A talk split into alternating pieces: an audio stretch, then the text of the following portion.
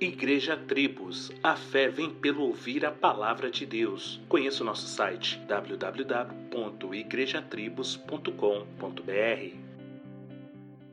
Idolatria é como qualquer outro pecado. Sua fonte é o nosso coração. E não é à toa que João Calvino, o teólogo reformador francês, escreveu que o coração humano é uma fábrica de ídolos. Ou seja, somos tentados diariamente a criar novos ídolos onde depositaremos nossa confiança e esperança. E sim, isto é um pecado. O ídolo pode nos controlar, nos governar, motivar, enfim, servimos a ele. E qualquer coisa pode ser ídolo qualquer coisa mesmo, até um Jesus segundo o nosso enganoso coração. Por isso, a necessidade de conhecê-lo como diz as Escrituras, e não como achamos que ele deve ser. O reformador John Owen disse: O coração do homem é inconstante no que faz e falso no que promete. Portanto, mediante a oração, as Escrituras, a observação e o apoio dos nossos irmãos em Cristo, examinemos-nos a nós mesmos, buscando e abandonando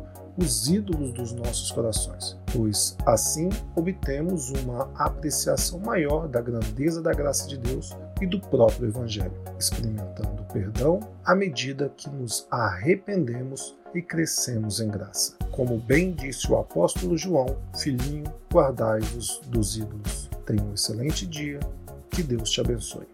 Solos Cristos, dele, por ele e para ele.